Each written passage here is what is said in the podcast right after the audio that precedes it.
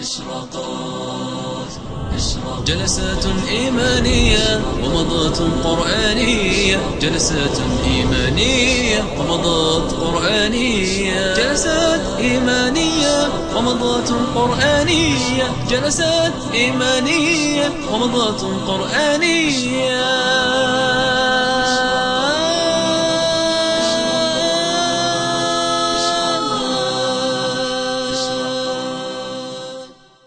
بسم الله الرحمن الرحيم. الحمد لله رب العالمين، صلى الله وسلم وبارك على عبده ورسوله نبينا محمد وعلى آله وأصحابه أجمعين. في هذه الليلة عندنا سورة والتين والزيتون، وهذه السورة من السور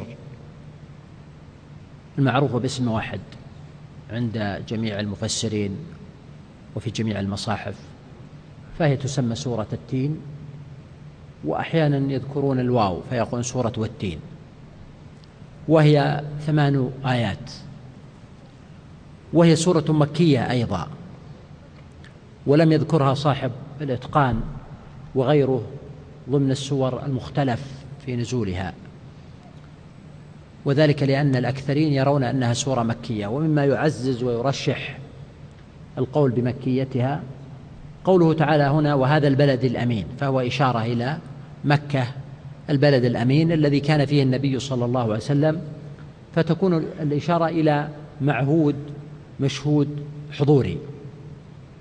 وقد ورد عن ابن عباس رضي الله عنه رواية أنها مدنية، ولكن الراجح هو الأول. أما ما يتعلق بتفسير هذه السورة ومعانيها فإنها من السور المبدوءة بالقسم، والله تعالى أقسم هنا بأشياء منها التين والزيتون وطور سينين وهذا البلد الأمين، فهي 4 أشياء. وعادة والله تعالى أعلم ينبغي أن يكون عندنا نوع من الحدس أو البحث عن علاقة بين الأشياء التي يقسم الله تعالى بها وبين الموضوع الذي يقسم الله تعالى عليه، لأن كل شيء في القرآن له سر وله حكمة. فهنا الله تعالى أقسم بالتين والزيتون، وهما شجرتان معروفتان وثمرتان مأكولتان، فهل المقصود التين والزيتون المعروف؟ هذا ما قاله جمع من أهل التفسير ورجحه، ونقل عن ابن عباس ورجحه الإمام الطبري، وقالوا إن هذا ظاهر سياق القرآن الكريم أنه أقسم بالتين وأقسم بالزيتون. وبعض المعاصرين الذين كتبوا أو تكلموا في الإعجاز العلمي قالوا إن القسم بالتين والزيتون مرتبط بخواص غذائية ومنافع في هاتين الشجرتين، لكن الذي يترجح والله أعلم أن القسم هنا بالتين والزيتون ليس قسما محضا بهاتين الشجرتين، وإنما هو قسم بمواطن ومنابت التين والزيتون. والتين غالبا ينبت في بلاد الشام، في دمشق وما حولها وجبالها، والزيتون ينبت في بيت المقدس وأرض فلسطين وما حولها. وهذا يتناسب تماما مع قوله وطور سينين، والمقصود هنا بالطور عند أهل اللغة يقولون هو الجبل، وأدق من ذلك أن يقال إن الطور هو الجبل الذي تنبت فيه الأشجار، فنحن نعرف من الجبال خصوصا جبال الجزيرة العربية جبال جرداء، بينما في جبال الشام وأوروبا وغيرها تجد أن الجبال خضراء فيها ألوان الأشجار، وهذا من حكمة الله تبارك وتعالى وقدرته. فالغالب أن الطور هو الجبل الذي فيه الشجر، والله هنا تعالى أقسم بإيش؟ بطور سينين. بعضهم قالوا سينين معناها جميل أو حسن، يعني الطور الحسن، الطور المبارك، الطور الجميل، لكن الأقرب ما ذهب إليه الأكثرون من أن طور سينين هذا اسم موضع، يعني هذا اسم الجبل، وهو في آية أخرى قال الله تعالى وشجرة تنبت من طور سيناء. وهكذا بعضهم قرأ في هذه الآية كما نقل عن ابن مسعود وغيره أنه قال طور سيناء. فهنا الله سبحانه وتعالى أقسم بطور سينين الذي هو طور سيناء، وهذا الطور يسمى جبل موسى لأنه هو الجبل الذي كلم الله تبارك وتعالى عليه موسى وناداه وناجاه. إذن هنا نحن أمام قسم بأشياء لها مكانة ولها منزلة ولها تاريخ في النبوات. فالأقرب أن نقول إن التين والزيتون هنا ليس المقصود منها مجرد الثمرة، وإن كانت الثمرة معتبرة، لكن المقصود منابت هذه الشجرة المباركة كما قال الله تعالى تنبت بالدهن وصبغ للآكلين. فهنا الله تعالى أقسم ببلاد الشام ومهد المسيح، منابت التين ومنابت الزيتون. فالمسيح عليه السلام وين ولد؟ ولد بالناصرة، يعني في فلسطين أو قريبا منها، وعاش في دمشق وما حولها أيضا. فأقسم الله تعالى بالتين والزيتون بجبل دمشق وجبل بيت المقدس، وأقسم بطور سينين جبل سيناء، وهذا وين يوجد الآن؟ في مصر، وهو جبل موسى، يسمى جبل موسى. وحتى في بيت المقدس فيه جبل يسمى جبل زيتا، ويعني قد وجبل تيناء، فقد يكون يعني الإشارة إلى الموضع أكثر من الإشارة إلى الشجرة أو الثمرة. فالله تعالى أقسم بهذه الأشياء ثم ختم القسم بقوله وهذا البلد الأمين. ولاحظ أن ذكر البلد الأمين جاء في البداية ولا في النهاية؟ في نهاية القسم. فكأن الآيات هذه والله أعلم إشارة إلى ترابط النبوات، وأن الأنبياء إخوة كما قال النبي صلى الله عليه وسلم، دينهم واحد وملتهم واحدة، يأخذ بعضهم برقاب بعض ويزكي بعضهم بعضا ويصدق بعضهم بعضا، فدينهم وعقيدتهم واحدة وإن اختلفوا في التفاصيل والشرائع. فالله تعالى يقسم هنا إذن بمهد المسيح عليه الصلاة والسلام، ثم بجبل موسى، إشارة إلى الديانات السماوية، دين المسيح ودين موسى. وأنا لا أريد أن أسميها اليهودية لأن هذه التسمية يعني ليست تسمية شرعية والله أعلم، وإن كانت معروفة أنها هي اسم الذين يدعون ويزعمون أنهم أتباع موسى، لكن لا نقول أن موسى دينه اليهودية، وإنما دينه المنزل من عند الله تعالى. فالله تعالى أقسم هنا إذن بالأديان السماوية التي نزلت على الأنبياء، وبالذات الأديان الأساسية.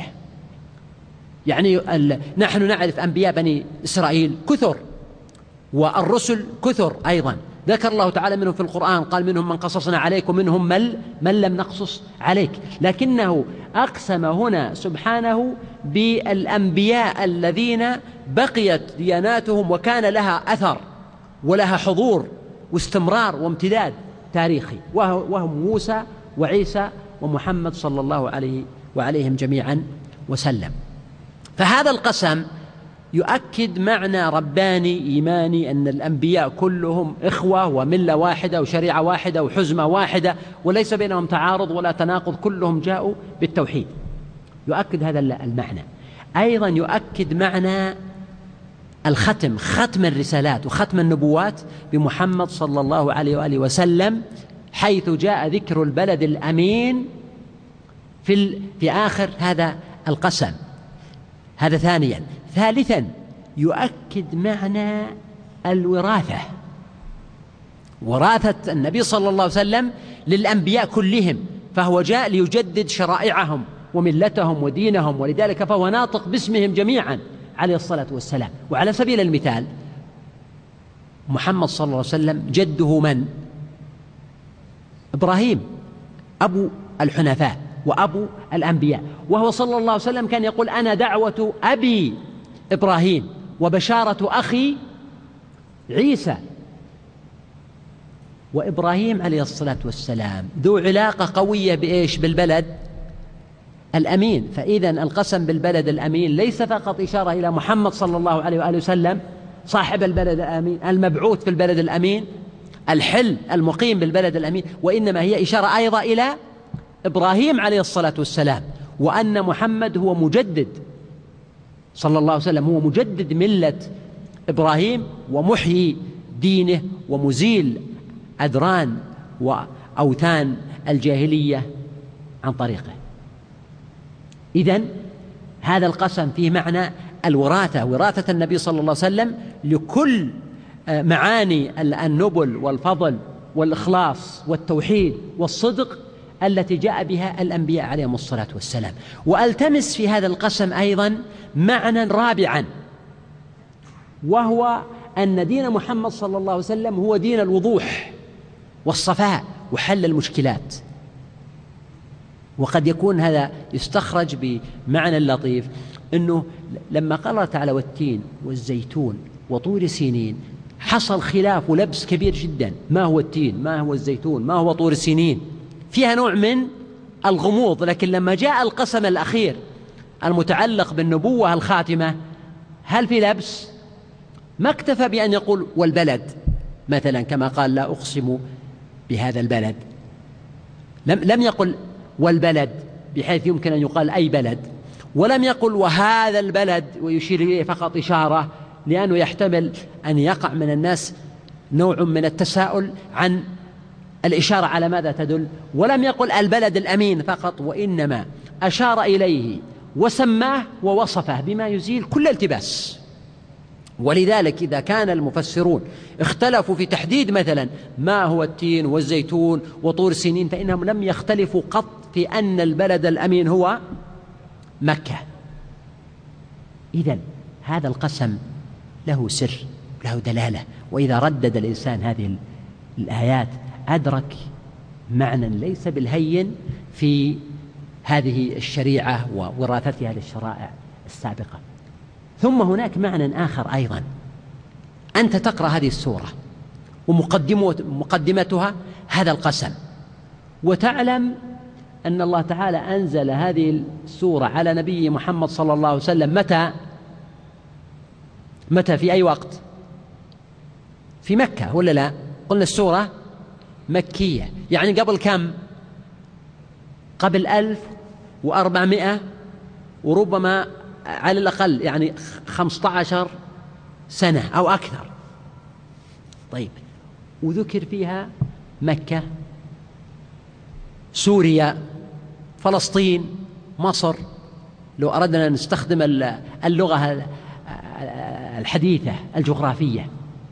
عجيب، هذه أماكن الحركة وأماكن الأحداث وأماكن التفاعل وأماكن الصراع أيضا بين الأمم وبين المجموعات الدينية والخلاف بينها.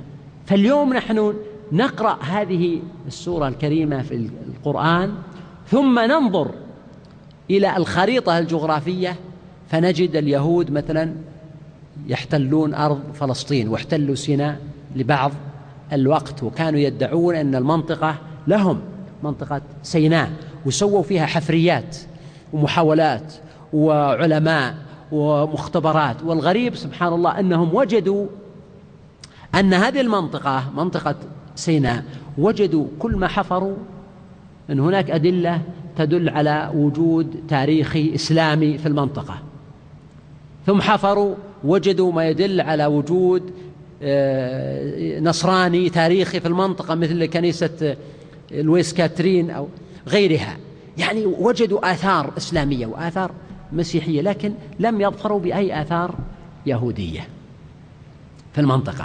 فالمقصود أن يعني الواقع يشهد بأن هذه المنطقة منطقة ساخنة وملتهبة، ويمكن ويحق لنا أن نربط بين هذه السورة الكريمة التي نقرأها في الكتاب الكريم وبين رؤية الواقع والجغرافيا ومشاهدة الأحداث التي تدور أيضا في هذه المنطقة، وبين استدعاء بعض النصوص النبوية التي يذكر فيها النبي صلى الله عليه وسلم أرض الشام وأرض المحشر والمنشر وأرض الميعاد وأرض الطائفة المنصورة وأرض المجاهدين الذين يظلون مجاهدين في سبيل الله إلى قيام الساعة حتى يقاتل آخرهم المسيح الدجال إلى غير ذلك، مما يعطي المؤمن دفعة وإحساس أن القسم هنا له امتدادات وله معاني وله تأثيرات عميقة قد يدرك الناس طرفا منها، ويبقى أنهم يتركون أيضا للمستقبل أن يجيب على تساؤلات أخرى.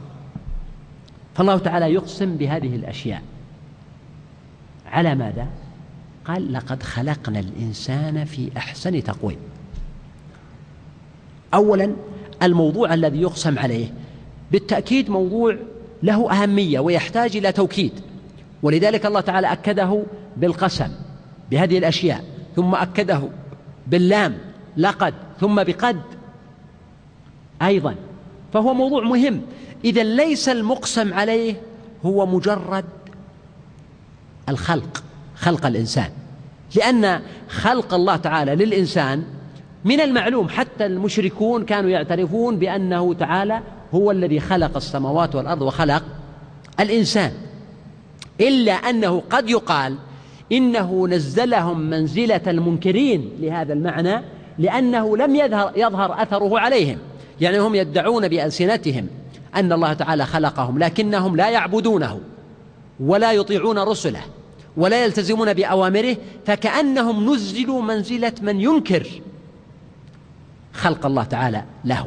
هذا احتمال، والاحتمال الأقوى والأجود أن يكون القسم ليس منصبا على مسألة خلق الإنسان، لقد خلقنا الإنسان، لا، وإنما على قضية السورة كلها، خلقنا الإنسان في أحسن تقويم ثم رددناه أسفل سافلين. وهذا معنى أوسع، لأنه اشتمل أولا على قضية خلق الإنسان، واشتمل ثانيا على ماذا؟ على أنه خلق في أحسن تقويم، واشتمل ثالثا على أنه رد إلى أسفل سافلين، واشتمل رابعا على الاستثناء إلا الذين آمنوا وعملوا الصالحات. طيب، خلقنا الإنسان في أحسن تقويم، ما هو التقويم الحسن الذي خلق عليه الإنسان؟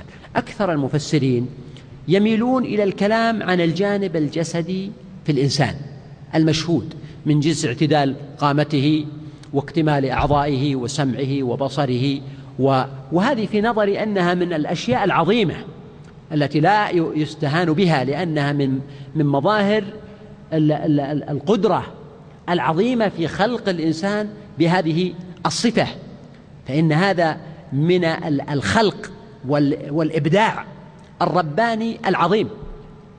والله سبحانه وتعالى يقول في أي صورة ما شاء ركبك، فالله تعالى يخلق ما يشاء ويختار، فلو يتأمل الإنسان ويتدبر في اختيار الله تعالى لهذه الصورة وجد شيء عظيم من العظمة والمجد والألوهية والخلق والإبداع، أن الله تعالى اختار الإنسان بهذه الصفة.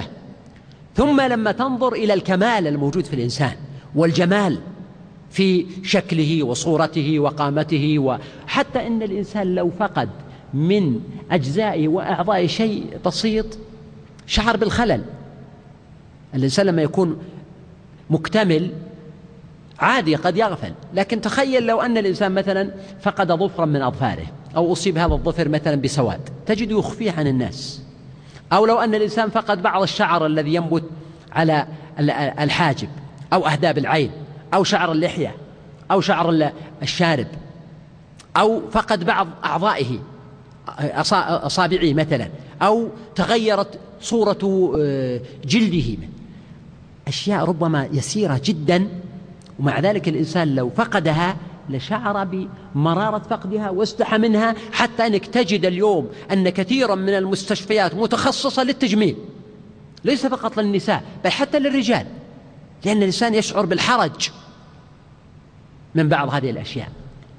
ثم أكثر من ذلك أيضا استمرار هذا التقويم الحسن للإنسان، بحيث أن هذا الطعام الذي يأكله الإنسان مثلا أو الشراب، الإنسان قد يكون جاهل، قد يكون عامي، قد يكون أحمق، قد يكون مجنونا، ومع ذلك يأكل ولا يدري ما ثمرة الأكل، إلا أن الله جبل هذا الجسد على تطلب الطعام بالجوع والشراب بالعطش والنوم لأخذ الراحة، بحيث أن هذا الطعام والشراب الذي يتناوله الإنسان ويتعاطاه يذهب إلى البدن، فيكون هناك الأجهزة التي هي من ضمن التقويم الحسن المتخصصة في تناول هذا الشيء، وهو طعام واحد، ومع ذلك شيء من يروح للعظم، وشيء للعروق، وشيء للحم، وشيء للدم، وشيء للعيون، وشيء للمخ، وشيء للشعر، وشيء للأسنان، وشيء للجلد. كل هذه الأشياء تتغذى من هذا الطعام بتنظيم دقيق هائل أعجز الأطباء والعلماء عن مراقبتهم وملاحظته. حتى لو تعطل عضو واحد أو جسد واحد أو آلة واحدة كالرئة مثلا أو الكلية، ربما عطب الإنسان ومات، أو احتاج إلى أجهزة ضخمة جدا تقوم مقام هذا العضو وبشكل مستمر يحتاج إلى مراقبة دائمة. هذا جانب واحد فقط من أحسن تقويم. لكن أيضا الإنسان ليس جسدا فقط، بل العقل الذي ركب الله فيه الإنسان، وقدرته على الفهم وعلى الإدراك وعلى معرفة الأمور ومعرفة المقدمات والأسباب والنتائج والاستفادة من التجارب والخبرة، هذا أيضا من أحسن تقويم، ولذلك جعله الله تعالى إنسانا وهو بالعقل وليس بالجسد إنسان. وإلا ربما تجد من الحيوانات ما هو أجمل منه، مثل إيش؟ الطاووس. ومن الحيوانات ما هو أقوى منه، مثل الفيل أو الأسد. ومن الحيوانات ما هو يعني أقدر منه على السفاد والجنس، مثل العصفور. ومن الجبال حتى ما هو أغنى من الإنسان، ففيها معادن الذهب والفضة. إذن إنسانية الإنسان بالعقل، بالإدراك، بالمسؤولية، بالتكليف الشرعي المبني على العقل. أيضا هذه نعمة كبيرة جدا، إنسانية الإنسان بالنفس التي عنده، استقرار نفسه، سعادته، طيب عيشه، سروره، فرحه، رضاه، اغتباطه. بينما إذا تكدرت نفسية الإنسان أو أصابه اكتئاب أو هم أو غم أو حزن أو مشكلات، ربما يعني كدرت عليه عيشه وحياته، وجعلت يعني أن الموت أحب إليه من العيش. إذا لما تتأمل تجد أن إنسانية الإنسان، أن أحسن تقويم ليست فقط في الجسد، هي في الجسد، في العقل، في الروح، في النفس، في المواهب، في القدرات، في الملكات، في الأعطيات التي لا تنتهي ولا يحيط بها عد، وإن تعدوا نعمة الله لا تحصوها، التي منحها الإنسان. وكل هذا هو من أحسن تقويم. حتى التوازن الموجود عند الإنسان سبحان الله العظيم بين هذه الأشياء، بحيث أن الإنسان ليس ملكا وأيضا ليس شيطانا، عنده جسد وللجسد حاجات، وعنده عقل وللعقل متطلبات، وعنده روح ونفس ولها أشواق وعواطف، وكل هذه الأشياء منسجمة وتعمل، لكن الإنسان ما يدرك هذه الأشياء، ربما حتى الكلام عنها قد لا يستوعبه. فهذا من التقويم العظيم. وكلما تدبر الإنسان وتأمل أو قرأ، ولا بأس أن يقرأ في كتاب قديم نوعا ما اسمه الإنسان ذلك المجهول، الإكسسكاريان، يعني كتاب عجيب مترجم طبعا إلى العربية، في قراءة الإنسان وملاحظة بعض جوانبه. ثم رددناه أسفل سافلين، هذا أيضا جزء من القسم. هذا الإنسان الحسن في شكله وهيئته وتقويمه يرده الله أسفل سافلين. وهذا سبحان الله العظيم إذا تأملته تجد فيه عجب أيضا. يعني على سبيل المثال ما يتعلق بالجسد، هذا الإنسان لما ترى الشاب في توقده وحيويته وقوته وعنفوانه واندفاعه، ترى سبحان الله العظيم مظهر من مظاهر الجمال فيما خلق الله تعالى. لكن الأمر لن يطول. كما يقال أن شابا رأى شيخا منحنيا محدود بالظهر فقال له تبيع القوس يا جدي؟ قال له اصبر فسوف يعطى لك بالمجان. يعني الموعد قدام. فهذا الإنسان القوي الجميل الحسن المندفع، حتى أن الواحد ربما منا، خلونا نحشر نفسي معكم، هم القوم لا يشقى بهم جليسهم، من الشباب يعني في فترة الشباب يخيل إليه أنه سيستمر شباب، ما هو متصور أنه سيصبح يوم من الأيام مثل الشيبة الذي يشاهده ويلاحظه فيرى يعني الأخاديد في وجهه، ويرى استرخاء عينيه جفنيه على عينيه، ويرى سقوط الأسنان، ويرى ثقل الكلام، ويرى بطء الحركة، ويرى أن كل شيء فيه أصبح يذهب ويسير إلى النهاية. هذا من رد الإنسان إلى أسفل سافلين من الناحية الجسدية، وربما بقدر ما عند الإنسان من القوة والاندفاع والرشاقة. أنا رأيت مرة زرت شايب كبير السن من الأفاضل وكان مقعد لا يتحرك لا يديه ولا رجليه أبدا، ما يتحرك إلا لسانه، فيتحدث معي سواليف القرون الأولى، وأنه كان يذهب إلى الشام ويذهب مع الإبل وكذا. يعني يقول مرة من المرات يعني أزعجه البعير الذي معه، يقول ضربته بيدي فسقط البعير هناك من شدة القوة التي كانت في بدنه. والآن انظر إلي شيخ مقعد على ظهر لا يتحرك منه إلا لسانه وعينه. فبقدر ما يكون عند الإنسان من القوة والاندفاع، وبقدر ربما ما يكون عنده أحيانا من التوقد والحيوية والجمال، ينعكس ذلك في الكبر والهرم والشيخوخة إلى أسفل سافلين. لكن ليس هذا فقط معنى أسفل سافلين، أيضا من معاني أسفل سافلين رد الإنسان في حياته إلى أرذل العمر، بحيث أن هذا الإنسان العاقل الخبير البصير الذي يغوص على الأسرار وعلى المعاني ويدركها ويخطط للأشياء البعيدة، يتحول إلى ماذا؟ إلى شخص يهدي مجنون قد هرم وخرف كما يقع للكبار، بحيث أنه لا يعرف الأشياء من حوله. هذا أيضا رد إلى أسفل سافلين، وأصبح أقل شأنا حتى من الطفل الصغير، لأن الطفل الصغير وإن كان ناقص العقل إلا أنه في طور الاكتمال، بينما هذا في طور التردي. أيضا من معاني الرد إلى أسفل سافلين أنك تجد هذا الإنسان الذي ربما بالأمس قضى شبابه في الشهوة والحرام والمتعة والشرب والفجور والعربدة وما أشبه ذلك، قد كبر وشاخ وعجز عن كل هذه الأشياء، ولم يبقى له منها إلا الذكريات السيئة المؤلمة والحرمان، وإلا الوعيد بالنار. ولذلك قال جمع من المفسرين إن معنى قولي ثم رددناه أسفل سافلين يعني إلى جهنم مثوى الكافرين. ثم قال الله تعالى إلا الذين آمنوا وعملوا الصالحات. فانظر كيف الاستثناء، وهذا الاستثناء أيضا فيه أسرار، أن الله تعالى استثنى المؤمنين. طيب المؤمنون لا يمر عليهم الهرم والكبر والشيخوخة؟ بلى ومنكم من يرد إلى أرذل العمر، هذا للمؤمن وغير المؤمن. طيب المؤمن ما يصيبه الخرف في عقله؟ يصيبه. بعضهم يقول لا يصيب المؤمن، بعضهم يقول أن الذي يحفظ القرآن لا يصيبه الخرف.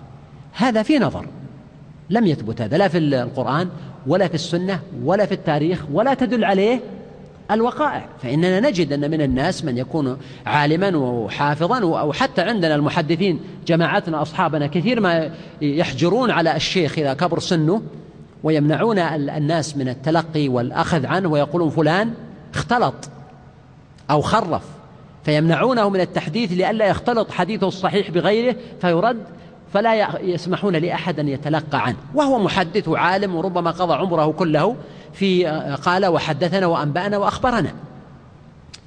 إذن لا يمنع هذا، ولكن قد نقول إن هذا فيهم أقل منه في غيرهم، وهذا كلام منطقي جدا.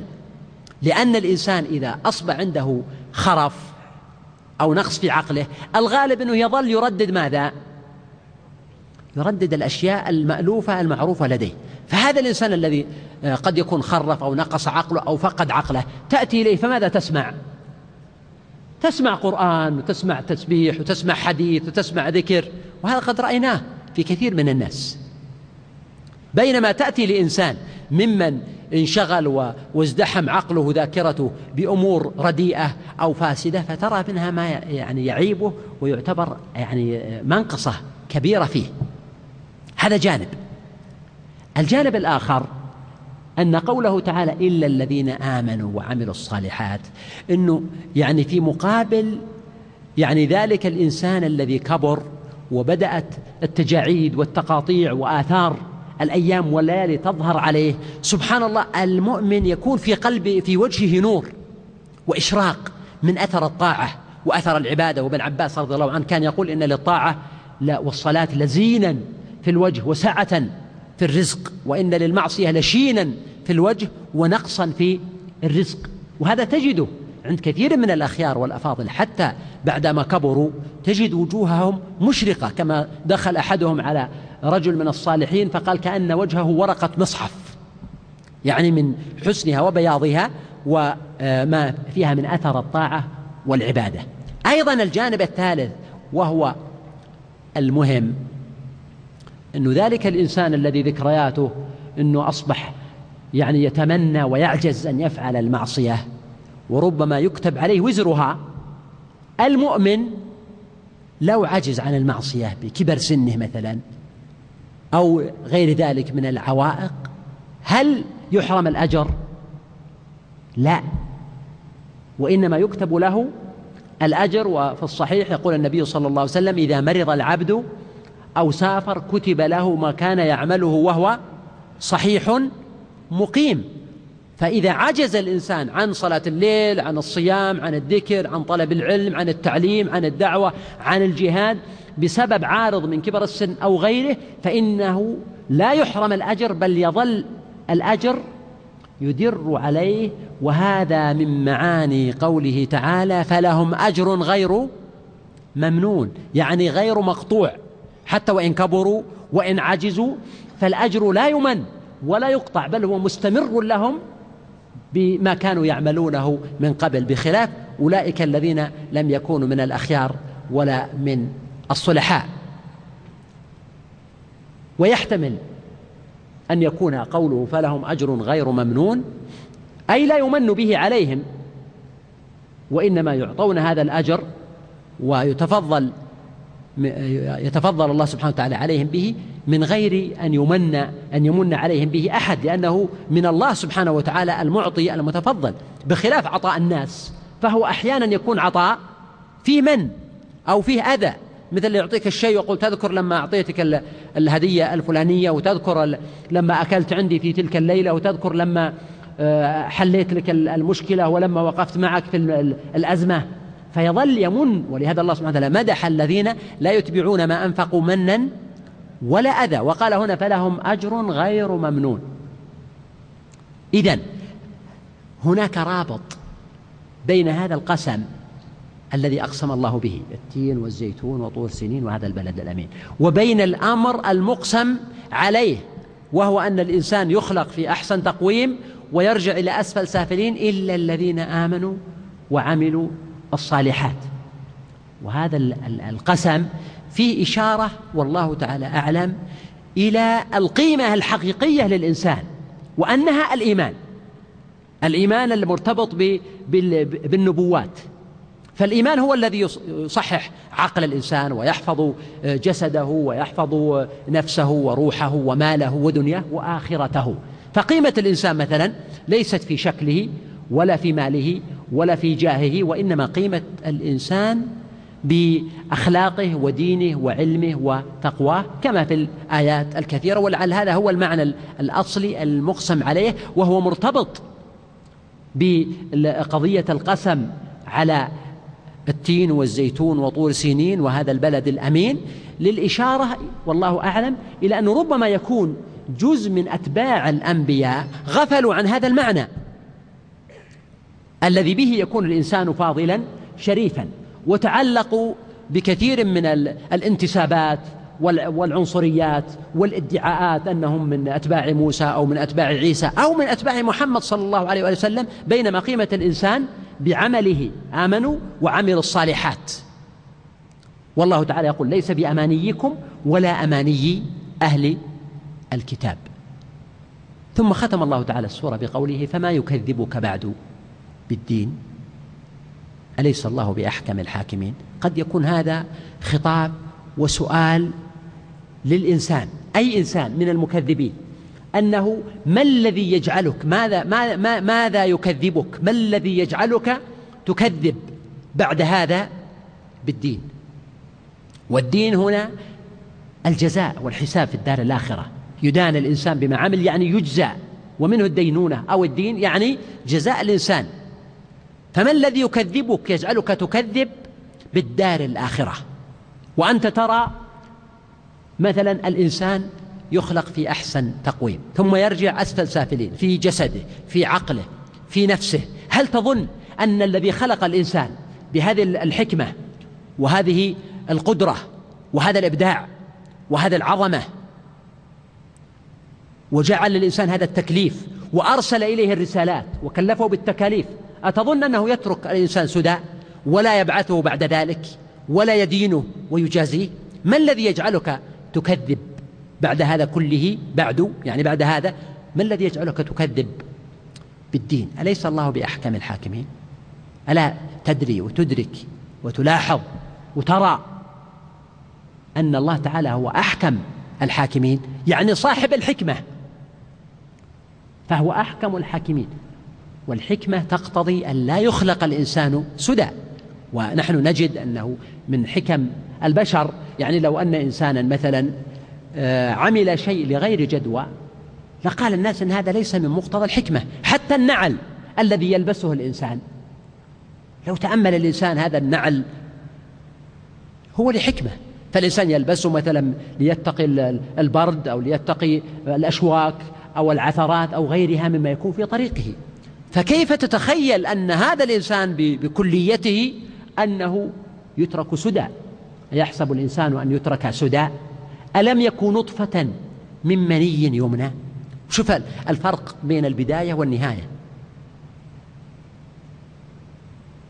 ثم كان علقة فخلق فسوى فجعل منه الزوجين الذكر والأنثى أليس ذلك بقادر على أن يحيي الموتى. فهذا المعنى موجود في سورة التين: أليس الله بأحكم الحاكمين. أفمن الحكمة أن يخلق الإنسان بهذه القوة وهذه الكثرة وهذه الكثافة وهذا الامتداد التاريخي والجغرافي على الأرض، ثم يخلقون ويتركون فوضى، يذهب الظالم والمظلوم والمخطي والمصيب والمؤمن والكافر والبر والفاجر وتأكلهم التراب والدود، ولا يبعث ولا يسأل ولا يحاسب ولا يجازى. هل يتوافق هذا مع الحكمة؟ لا. ولهذا قال: أليس الله بأحكم الحاكمين. بلى وأنا على ذلك من الشاهدين. وقد يكون قوله سبحانه فما يكذبك بعد بالدين، يعني أن يكون الاستفهام في أنه أيها يا رسول الله يا محمد، ما الذي يجعلهم يكذبونك بعد هذا؟ والمعنى متقارب بكل حال. وقد ورد أن حديث عند أهل السنن أن النبي صلى الله عليه وسلم كان إذا قرأ هذه السورة قال: بلى وأنا على ذلك من الشاهدين. والحديث فيه ضعف عن أبي هريرة رضي الله عنه. طيب، هذا يسأل يقول: ماذا يقال؟ قد بينا ماذا يقال. لماذا أعدتم شرح سورة العلق مرة ثانية؟ لأنه كثير من الإخوة لم يحضروا، كان شرحها في البيت يعني، وأحببنا أننا نستمر في تفسير السور يعني. يقول: نريد وعد للمرة الثانية بدورة عن الأسماء والصفات، اطرح الموضوع. والله جزاك الله خير، هذه فكرة جميلة يعني. الأخ يقترح، ربما سبق واقترح أن يكون هناك دورة عن أسماء الله الحسنى، وأعتقد أن هذا جيد، وعندي فيها أنا يعني مادة مجهزة، لعل الله ييسر شيئا كهذا. كتاب فقه اللغة لرمضان عبد التواب ذكر أن الطور هو اسم الجبل باللغة الأرمينية، واللغة الأرمينية تقف على آخر الاسم بالألف الممدود، مثل طورة وزيتة وتينة قد يكون هذا صحيح. هذا يسأل عن كيف نشكر نعمة اللباس باللسان أولا، وتجنب الحرام مثل لبس المحرم ومثل الإسبال والخيلاء وغير ذلك، والصدقة على المحتاجين.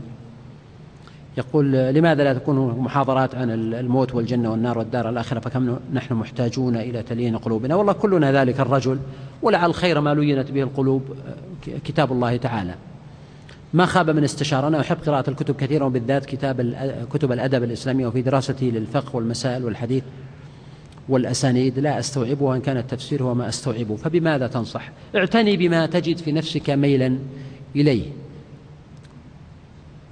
هذا يقول كتب وأشرطة تتحدث عن تربية الأطفال الصغار. والله في كتاب، في شريط الأستاذ أظن هاني، اسمه هاني عبد القادر، جيد يعني أنصح به. يقول أسرى العراق تنزع كرامتهم الإنسانية ولم يعد لهم كرامة، والجميع شاهد الصور العارية المؤلمة. يا شيخ ما موقفنا؟ أرجو نريد موقف عملي. الجزء الأول من تفسير سورة العلق لم توزع المذكرة، هي أظن وزعت، بس وزعت في يوم المحاضرة، فلعلها تعاد إن شاء الله مرة ثانية. وزعت في يوم محاضرة شباب، وبعضكم يمكن ما حضر أو ما ظفر بها. أما مسألة عقل موضوع الأسرف هو موضوع محسن مؤلم، الصور التي بثت لهؤلاء وهم عراة، ويعني الجنود الأمريكان الحقيرون يستفزونهم ويهينونهم ويعذبونهم، وبعد ذلك أصبحنا نفهم جيدا ما معنى الإنسانية وما معنى الديمقراطية وما معنى الحرية، وأي لون من التعامل يريد هؤلاء أن يقدموه لشعوبنا المسلمة. وأيضا ردود الأفعال الرسمية، أنه الرئيس الأمريكي يقول هذا لا يعجبني، يعني هذا كل ما لديك أمام فضيحة. هذه الفضيحة عمرها 5 أشهر وهم يتكتمون عليها، ولم يعبروا حتى عن الرفض الإعلامي لها، وإنما تكلموا عنها لما نشرت في وسائل الإعلام ورآها الناس وأنكرها الخاص والعام. فهذه مصيبة كبيرة، وأنا حقيقة بقدر ما تؤلمني هذه الصور يؤلمني أشد صورة الشيخ العراقي وهو يقبل يد أحد الجنود الأمريكان، لأن هذه الصور صور يعني ناس مقهورين مسجونين مغلوبين على أمرهم، لكن الذي باختياره يقبل يد الجندي يلتمس منه مالا أو عطاء أو رزقا، هذا يدل على نوع من الهزيمة النفسية، وهذا هو الخطر الكبير. وأنا أؤكد أنه يعني ترى المواقف العملية ليس بالضرورة أن تكون دائما مرتبطة بحدث معين مثل هذا الحدث. طبعا المواقف العملية أن ندعو لهؤلاء الإخوة، أن نتكلم في وسائل الإعلام، في الإنترنت، في الصحف، في كل وسيلة ممكنة عن إدانة واستنكار وشجب، هذه كلها لها معنى. والكلمة الطيبة صدقة، وأن تنصر أخاك ولو بالكلمة الطيب هذا مطلوب، لكن أيضا لا ينبغي أن نفترض أن والله نحن لدينا إمكانية أن كل حدث كهذا نحن نستطيع أن نوقفه. ولو كنا كذلك معناه كنا أمة ذات مجد وحضور تاريخي قوي وسلطان، بينما الواقع أن الأمة الإسلامية اليوم أنت أعرف مني بحقيقة هذه الأمة، والمعاناة والتخلف والانشقاق والضعف الذي تعانيه مسؤوليتنا الفردية المباشرة العملية هي أن نصنع من أنفسنا رجالا أكفاء أقوياء يحاولون أن يستخدموا كل ما وهبهم الله من القوة العقلية والنفسية والبدنية واللسانية أيضا. ترى بالمناسبة يعني لما تكلمنا عن قولي لقد خلقنا الإنسان في أحسن تقويم، نسيت فاتني أن أتكلم عن قضية اللغة، وهي من أعظم المنن عند الإنسان. وانظر الإنسان الأطرم الأبكم كم يعاني، بل يقال أن ملك قبرص جمع مجموعة من الأطفال الصغار ووفر لهم كل الاحتياجات، إلا أنه لا يكلمهم أحد، فوجدوا أنهم يموتون. فهذه اللغة، البيان، الكلام، المحادثة، هذه قضية يعني ذات تأثير كبير جدا وأهمية في حياة الإنسان وعقله وفهمه وإدراكه. كثيرون الذين يقرؤون مذهب السلف في مرتكب الكبيرة، ولكنهم عند التطبيق يعاملون الناس بما يشبه مذهب الخوارج، ولا يدعون العصمة للبشر، ويطبقون مذهب الشيعة عند وجود الأخطاء. وهذا صحيح، يعني كلامك في حق، يعني ربما نقرر بعض الأشياء نظريا ونخفق فيها عمليا، مثل قضية العصمة كلنا نتفق على أنه لا عصمة، لكن تربينا على نوع من اعتقاد الصوابية عندنا نحن قبل أن يكون عند غيرنا، أو أن الشخص إما أن يكون مصيبا مطلقا، أو إذا أخطأ ولو في مسألة واحدة انعكس الأمر على صوابه الكثير، مع أنه من قالك أنه أخطأ؟ أنت ما أنت مقياس أنه أخطأ ولا أصاب، لكن على الأقل نقول أخطأ في نظرك. وهكذا ما يتعلق بموضوع معاملة الناس الذين يخطئون يعني أو يرتكبون سواء الكبائر أو ما دونها. نعم ليس هناك حكم بأنهم كفار، ولكن هناك أحيانا معاملة غليظة وقاسية وسوء ظن، حتى أنك إذا عرفت أن هذا الإنسان مثلا يرتكب معصية ثم رأيته في المسجد أو في الروضة خلف الإمام أو يبكي، قلت هذا منافق. ليش منافق؟ هذا مؤمن، لكن فيه إيمان وفيه النفاق، والإيمان أغلب إن شاء الله، والحسنات يذهبنا السيئات. وليش تفترض أنه مجيء للمسجد هو النفاق؟ ليش ما تفترض أنه الخطأ الآخر الذي وقع بسبب مثلا غفلة أو غلبة شهوة أو هوى أو شيطان أو تسويل؟ أرى انشغال أهل العلم بالكتب والدروس وتركهم إخوانهم من أهل العلم والوعاظ لبعض الشباب المحيطين بهم يؤثرون عليهم فينتهجون مناهج قد تضر، ويعني كأن الأخ يدعو إلى الاتصال بالشباب على حسب فهمي من شباب الأرصفة والاستراحات والأحياء والأندية وغيرها والأسواق، والتأثير عليهم ودعوتهم وصحبتهم. وهذا أمر يعني نحن ننادي به، ربما في محاضرة شباب وغيرها تكلمنا عن هذا الموضوع. ألا يمكن أن يكون القسم في الآية بالله فيقسم فيكون التقدير ورب التين أو ورب بلاد التين والزيتون؟ يمكن هذا، لكن الأصل عدم التقدير، والله سبحانه وتعالى له أن يقسم بما شاء كما هو معروف. سبحانك اللهم وبحمدك، نشهد أن لا إله إلا أنت، نستغفرك ونتوب إليك.